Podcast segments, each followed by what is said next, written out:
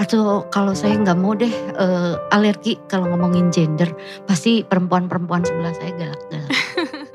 Hai Peace People, selamat datang di podcast Metanoia. Podcast ini akan membahas tentang isu diskriminasi perempuan yang berpengaruh terhadap kesehatan mental. Semoga teman-teman bisa lebih aware ya dengan isu-isu ini. Selamat mendengarkan.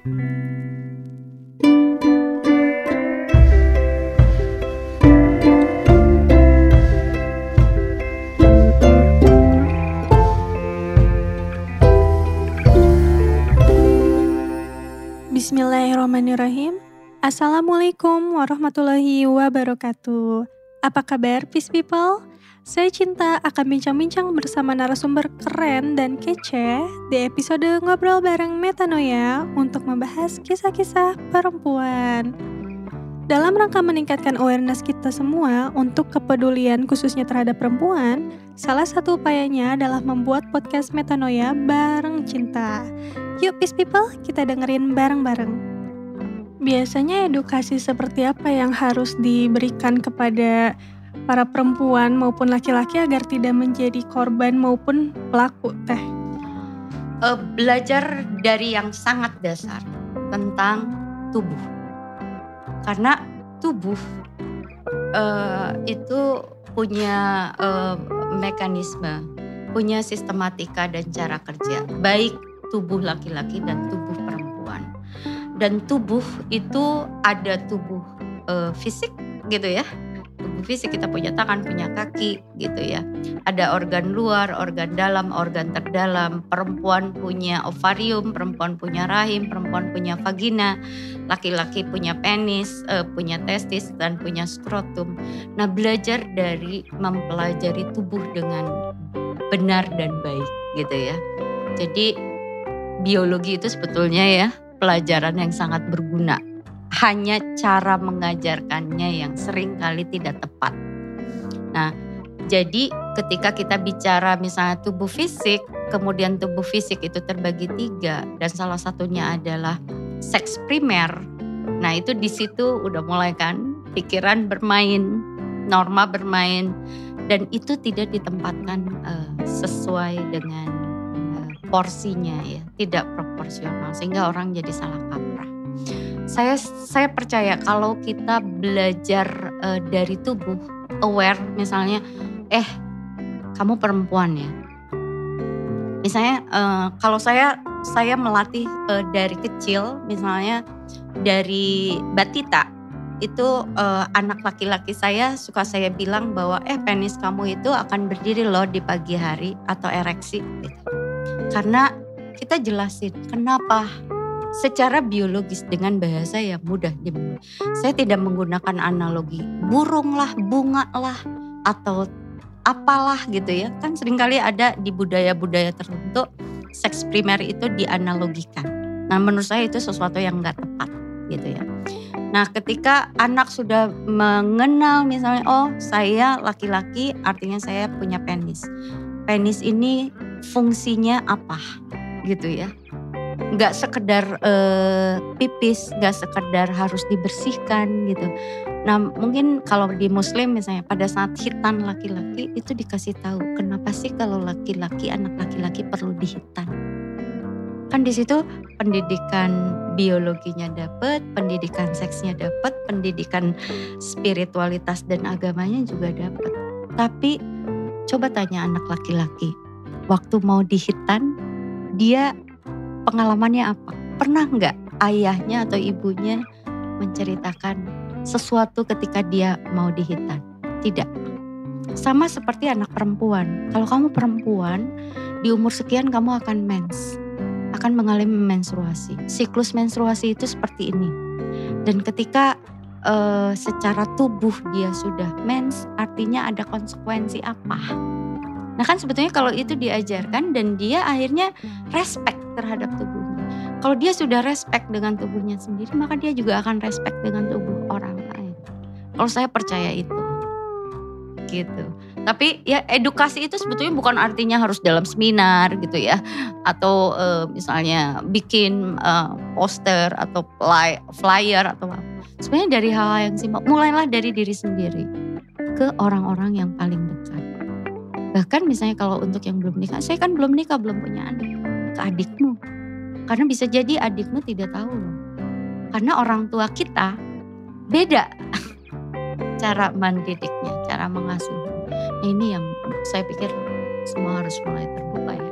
Justru lebih banyak diterapkannya di kegiatan sehari-hari ya. Iya. Hmm, nah itu kan kalau kita bahas mengenai anggota tubuh ya, yang paling pertama. Tapi setelah me, meranjak dewasa kan pasti banyak nih perempuan dan laki-laki berinter, berinteraksi ya teh. Mhm. Idealnya bagaimana sih baiknya perempuan dan laki-laki berinteraksi agar mencegah kekerasan atau pelecehan terjadi teh? Mutual respect, mutual trust. Itu yang penting. Coba bayangin kalau misalnya kita menyentuh orang, bahkan sesama perempuan. Saya sering kali komplain ya kalau ada perempuan hamil, itu eh, ibu-ibu atau bahkan di antara kelompok perempuan, saya main megang aja. Dia nggak pernah nanya eh, kalau misalnya saya pegang perutnya nyaman nggak? Itu kan bahkan sesama perempuan aja ketika kita menyentuh itu harus harus menurut saya sih harus tanya ya apakah kita seneng atau enggak? Saya punya beberapa teman perempuan. Kita sekarang sering kali sebelum corona ya sebelum corona itu cipika-cipika biasa kan? Tapi ada beberapa orang yang tidak terbiasa cipika-cipiki.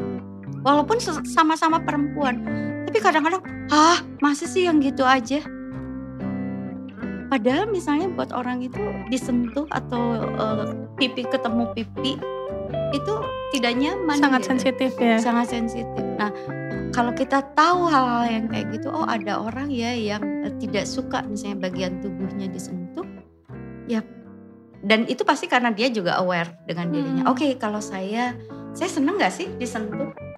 Ya misalnya gimana sih kalau orang tiba-tiba uh, ngelendot Gak nyaman. nggak nyaman kan Iya. gitu. Nah kalau kita sudah punya kesadaran itu, maka kita juga akan bisa menghargai orang lain. Eh, itu sesama perempuan aja begitu, sesama lelaki aja begitu, apalagi antar laki-laki dan perempuan yang secara biologis eh, bagian tubuhnya berbeda. Karena bagian tubuh yang berbeda itu juga punya konsekuensi terhadap eh, kondisi psikologis dan sosial masing-masing juga akan jadi berbeda. Laki-laki dan perempuan itu memang berbeda. Dan kita tidak boleh menolak bahwa kita itu berbeda. Jadi kalau laki-laki misalnya eh, lebih kuat secara fisik dan perempuan tidak bisa ngangkat galon, ya diakuin aja. Nggak usah sok-sokan karena saya aktivis perempuan, semua saya harus sama saya. Atau eh, pokoknya saya nggak butuh laki-laki. Nah ini juga saya pikir pandangan-pandangan yang kurang tepat bahkan di antara teman-teman yang sudah merasa saya sudah aware kok soal gender. Sa- Saya sudah pelajari soal feminisme. Tapi dalam perilaku sehari-harinya kadang-kadang kayak bawa granat, bawa genderang perang sama laki-laki. Dan laki-laki akhirnya jadi suka jokes gitu ya. Eh, saya emang nggak mau ah ketemu feminis. saya nggak mau ah ketemu eh, eh, apa aktivis perempuan atau kalau saya nggak mau deh eh, alergi kalau ngomongin gender pasti perempuan-perempuan sebelah saya galak-galak Pokoknya semua yang laki-laki bisa, perempuan bisa gitu ya Iya. teh. Iya. Oke, masya Allah sekali. Terus teh selain pengalaman teteh dalam menangani kasus pelecehan, eh, bisa diceritakan juga teh gimana eh, teteh ngebantu penyintas dalam proses trauma healingnya teh? Eh, gini setiap orang itu eh, punya resiliensi atau proses eh, daya tahan dan proses mental yang berbeda-beda ya. Eh, korban itu tidak selalu sama. Jadi ada korban yang memang cepat melakukan recovery mental bahkan misalnya kasus perkosaan yang berat sekalipun gitu ya tapi ada yang hanya karena dia dibully tubuhnya oleh laki-laki, dia bisa traumatis. Dan itu uh, akhirnya mentalnya jadi tidak sehat. Misalnya kemudian ada gangguan-gangguan perilaku ya atau gangguan-gangguan klinis. Misalnya dia anxiety dia mengalami kecemasan dia depresi. Uh, itu uh, uh, berbeda-beda ya. Karena setiap orang punya potensi dan respon yang berbeda-beda dari uh, situasi yang dia alami. Saya pernah misalnya ketika kasus Mei 98 eh, perempuan eh, Tionghoa yang diperkosa dan dia eh, cukup depresi jadi bahkan ketika dia mendengar suara sepatu Lars sepatu sepatu yang bunyi kalau di, di lantai dia sudah menghadapi panic attack ya. Uh, serangan paniknya luar biasa dia bisa sangat ketakutan dia sangat cemas gitu. Tapi saya juga pernah mendampingi korban perkosaan. Bahkan dia sampai pernah menggugurkan kandungannya dan dia diperkosa berkali-kali oleh teman ayahnya uh, dia masih bisa bercerita dengan santai gitu ya. Bukan dia tidak traumatik, bukan dia tidak tidak uh, sakit uh, mentalnya, tapi dia punya ketangguhan mental untuk uh, mengatasi itu gitu. Nah ini beda-beda kalau dari pengalaman. Biasanya um, apa ya dasar ketangguhan setiap orang, terutama perempuan itu didasari oleh apa teh? Apakah memang dari lingkungannya atau dari pola pikir mereka atau bagaimana teh? Aduh, ini bisa kuliah psikologi 8 SKS tentang kepribadian ya. Jadi gini, uh, setiap orang baik laki-laki mau perempuan itu punya uh, yang disebut dengan struktur kepribadian ya. Struktur kepribadian itu terdiri dari beberapa aspek dari mulai uh, pikirannya seperti apa gitu ya, emosinya seperti apa, perasaannya seperti apa, pertimbangannya seperti apa. Potensi beda-beda ya, uh, karena genetik, karena lingkungan kan uh, itu juga macam-macam. Ini ngomong DNA, RNA-nya juga jadi panjang ya, tapi long story shortnya gini lah. Uh, setiap manusia itu punya potensi punya potensi biologis, punya potensi psikologis, tapi juga dia punya pengalaman dan proses belajar yang dia dapat sepanjang hidupnya. Proses belajar dan pengalaman itu diperoleh oleh seseorang ketika dia berinteraksi dengan lingkungannya. Ketika anak-anak, lingkungan yang paling dekat yaitu ayah ibunya. Jadi apa yang dia uh, lihat, apa yang dia pelajari apa yang dia dengar, apa yang dia lihat, apa yang dia rasakan karena dia ngelihat modelnya. Ibu bapaknya seperti apa? Keluarganya seperti apa? Mau tidak mau, suka tidak suka itu mempengaruhi sifat dan karakter kita. Gitu ya. Selain proses belajar, ada misalnya, oh kok ayah ibunya pola asuhnya begini, keluarganya begini, tapi kok dia orangnya begini gitu ya, beda gitu. Karena ada pengalaman dan proses belajar ketika orang semakin beranjak dewasa misalnya dia tidak hanya kenal lingkungan orang tua ya. Tidak hanya kenal lingkungan rumah, tapi dua dia kenal lingkungan sekolah, dia eh, kenal dengan lingkungan teman dan dia belajar dari situ. Dari belajar itu dia akhirnya punya pengalaman. Oh, kalau saya misalnya dibully di sekolah dan saya melawan, maka orang nggak akan ngebully saya lagi. Karena dia lihat misalnya, oh teman saya juga ketika dibully, oh dia bisa uh, balik ngebully dan akhirnya orang yang ngebully tidak mau. Atau oh ada orang ngebully, tapi kemudian dia jadi stres jadi apa?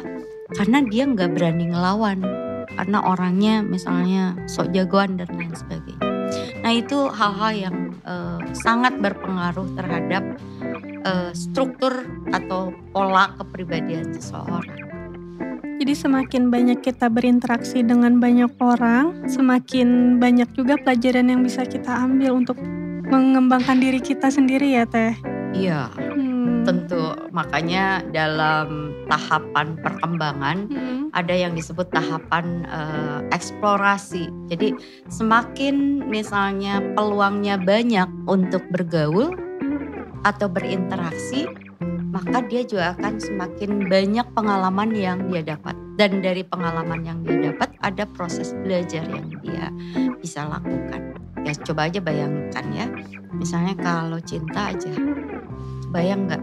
Kalau cuman kuliah pulang kuliah pulang. Yang tahu hanya rumah dan kampus. Ya pasti lingkungannya cuma segitu-gitunya kan. Mentok-mentok Mentok-mentok. segitunya. tapi misalnya oh datang ke Cijagra. Oh ada pisjen ya. Oh ternyata ada orang yang beda. Oh yang itu mah begini yang ini begini. Dan oh dia kok bisa ya begitu? Kan kadang-kadang dari interaksi itu juga memberikan inspirasi dan motivasi Iya betul sekali. Jadi pengalaman juga secara tidak langsung didapat dari melihat orang ya, bukan hanya kita yang melakukan. iya Alhamdulillah Robil Alamin udah beres nih episode podcast Metanoia bareng Cinta kali ini. Banyak banget nilai-nilai positif yang bisa kita ambil dari perbincangan kita bareng narasumber yang luar biasa. Terima kasih kepada Peace People yang sudah setia mendengarkan podcast Metanoia bareng Cinta. Kalian bisa banget loh sharing pengalaman dan cerita kalian di kolom komentar kami. Salam cinta, salam damai, salam peace generation. Jangan khawatir, kalian juga bisa akses podcast ini di YouTube, Spotify, dan website Pisgen. Eits, jangan ke mana-mana ya. Tungguin kita di episode selanjutnya. Bye! Podcast ini dipersembahkan oleh kelompok Metanoia dari proyek Peace Sociopreneur Academy kerjasama antara Peace Generation, Konvei Indonesia, PPI MUIN Jakarta, dan UNDP.